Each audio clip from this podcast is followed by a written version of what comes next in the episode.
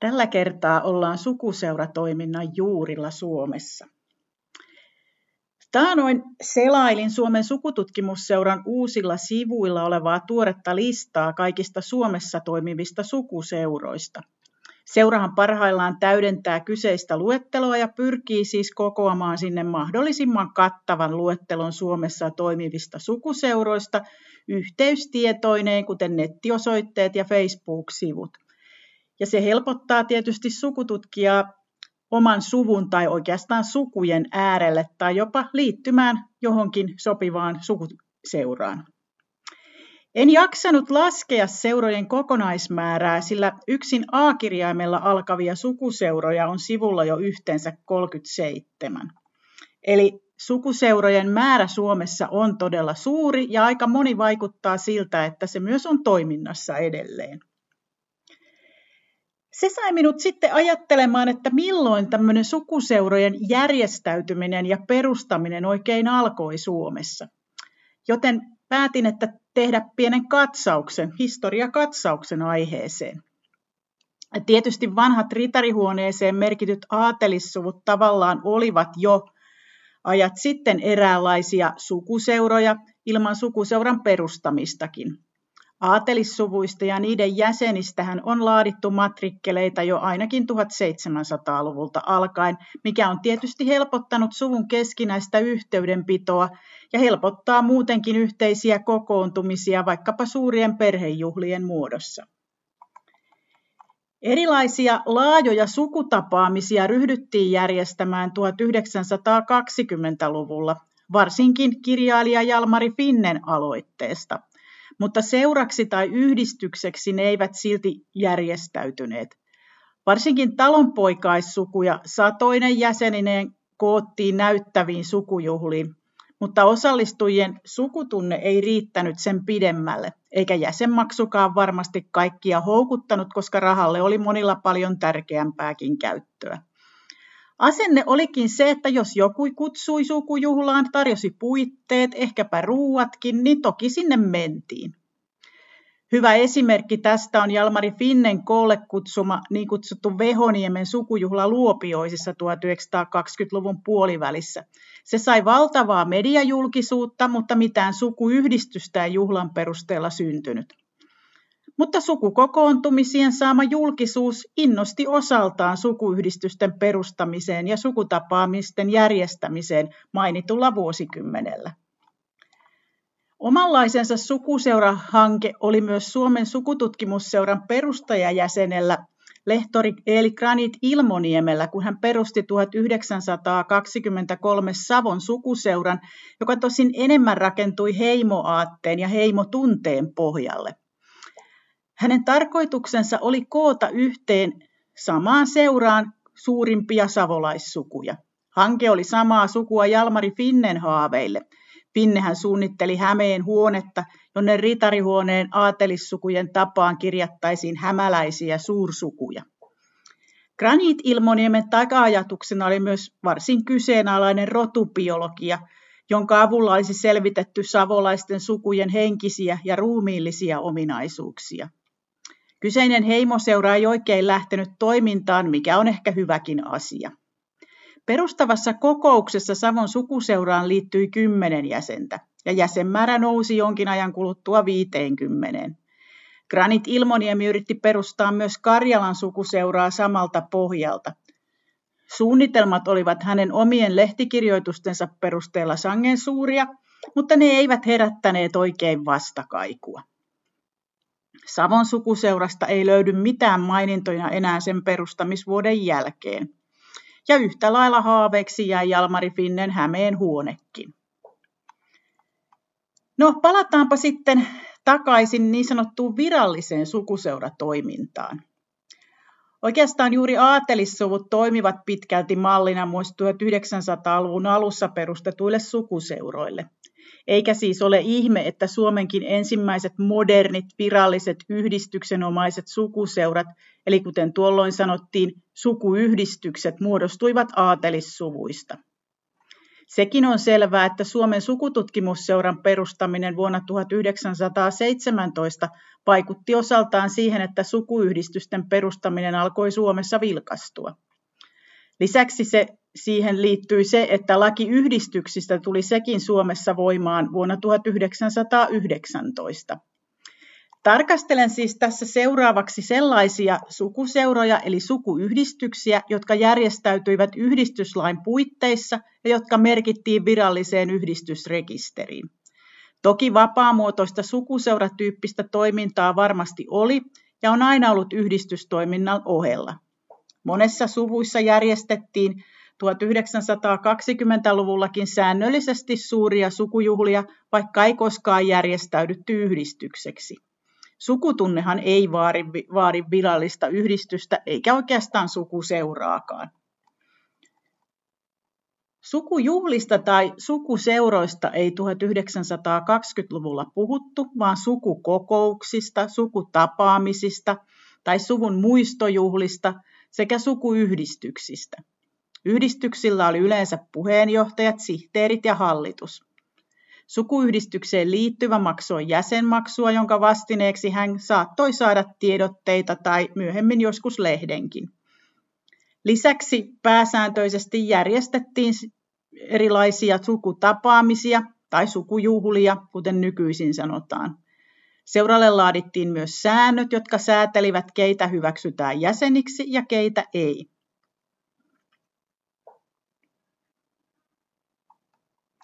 Jotkut yhdistykset hyväksyivät vain kantaisästä mieslinjaisesti polveutuvat henkilöt. Ei-aatelisetkin sukuseurat varsin usein rajasivat ja rajaavat edelleenkin seuransa jäsenyyden mieslinjaiseksi aatelisten tapaan. Aikakauden yleisen käsityksen mukaan 1920-luvulla sukunimi oli se, mikä yhdisti ihmiset samaksi suvuksi. Eli jäseneksi pääsevät usein vain nimeä kantavat miehet, heidän vaimonsa ja lapsensa ja joskus lastenpuolisot.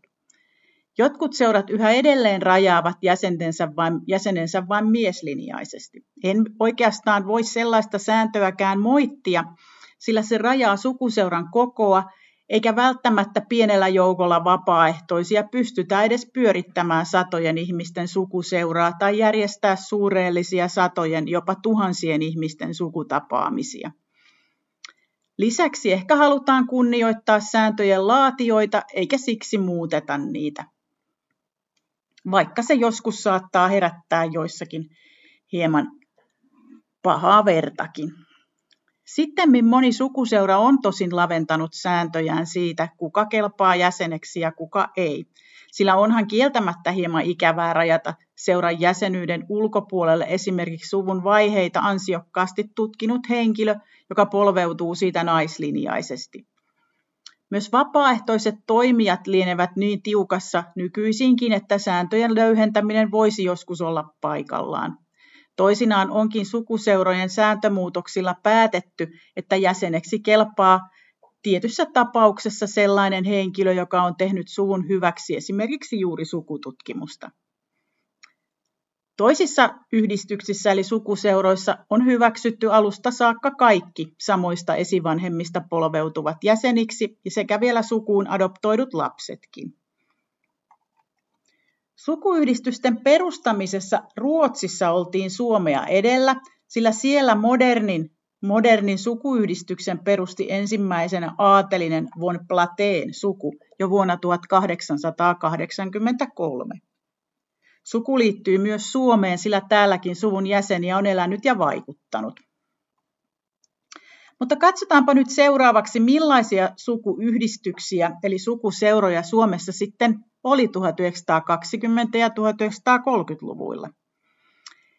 Ensimmäiseksi siis yhdistykseksi järjestäytyi aatelissukuja. Se on sikäli ymmärrettävää, että ne olivat tavallaan jo valmiiksi tosiaan rajattuja ryhmiä, joista oli tehty sukututkimusta. Sukutunnekin oli ehtynyt monasti kehittyä. Ensimmäinen sukuyhdistys Suomeen perustettiin vuonna 1924. Tuolloin aatelinen von Troil suku järjestäytyi yhdistykseksi ja merkittiin yhdistysrekisteriin. Ensimmäinen sukutapaaminen järjestettiin 3.4.1925 ritarihuoneella. Seuraavana alftaanit, niin aateliset kuin aatelittomat, järjestäytyivät vuonna 1926, jolloin he järjestivät ensimmäisen sukutapaamisensa. Jäseniä tässä sukuseurassa oli vuonna 1937 yhteensä 150. Perustava kokous pidettiin 1925 Helsingissä, johon osallistui vain 58 henkilöä. Kuvaavaa ajalle on, että sekä von Troilien että Alftaanien sukutapaamisista uutisoitiin myös ruotsinkielisissä sanomalehdissä. Aihetta siis pidettiin uutisoinnin arvoisena. Nykyajan ihmisestä se on ehkä erikoista, että sukuyhdistysten perustamiset uutisoitiin säännöllisesti sanomalehdissä, mutta niillä koettiin olevan tärkeä sijansa. Olihan sukuyhdistysten perustaminen jotakin aivan uutta Suomessa – Lisäksi uutisoinnilla samalla tiedotettiin kautta maan sukuyhdistyksen olemassaolosta niillekin suvun jäsenille, joiden osoite ei ollut aktiivien tiedossa. Samana vuonna 1926 myös Pirkkalasta lähtöisin oleva Sjöstettien suku alkoi järjestäytymisen. Se onkin Suomen ensimmäinen talonpoikaisesta juuresta lähtenyt, lähtöisin oleva sukuseura joka sai alkunsa rovasti Ludwig Sjöstedtin aloitteesta. Juhannuksena 1927 Jyväskylän lähellä Jokelan pappilassa vietettiin Sjöstedt-suvun ensimmäistä niin sanottua muistojuhlaa, josta Sisä-Suomi-sanomalehti kirjoitti kuvauksen. Täytyy todeta, että varsin hieno yhdistyshistoria tällä Sjöstettien sukuseuralla on vaalittavanaan sukujuurten lisäksi. Seuraavia virallisia sukuseuroja piti odottaa 1930-luvulle asti. Vuonna 1930 sukuyhdistyksen muodosti von Schulz aatelissuku. Suvun kantaisä Fredrik von Schulz oli syntynyt samana päivänä 325 vuotta aiemmin, eli 1730. Olikin ajalle tyypillistä valita sukutapaamisten ajankohtia esivanhempien syntymäpäivien mukaisesti tai jonkun muun tärkeän tapahtuman mukaan. Seuraavana vuonna 1931 järjestäytyi Helsingissä Krogerus-suku sukuyhdistykseksi. Tieto ja kuvaus seuran perustamisesta ehti vuonna 1930 perustetun Genos-lehden tiedonantoihinkin ja ylitti jälleen uutiskynnyksen myös muutamissa sanomalehdissä. Ja samana vuonna elokuussa 1931 perustettiin Suomeen järjestyksessä toinen talonpoikainen sukuseura, kun Juho Isoaholasta alkunsa saanut suku perusti oman sukuyhdistyksensä Saarijärven Kalmarin kylän Isoaholassa. Sukutapaaminen ja yhdistyksen perustaminen huipentui lehtitiedon mukaan ohjelmalliseen illanviettoon ja esitelmiin, jossa oli esitelmiä suvun alkuperästä.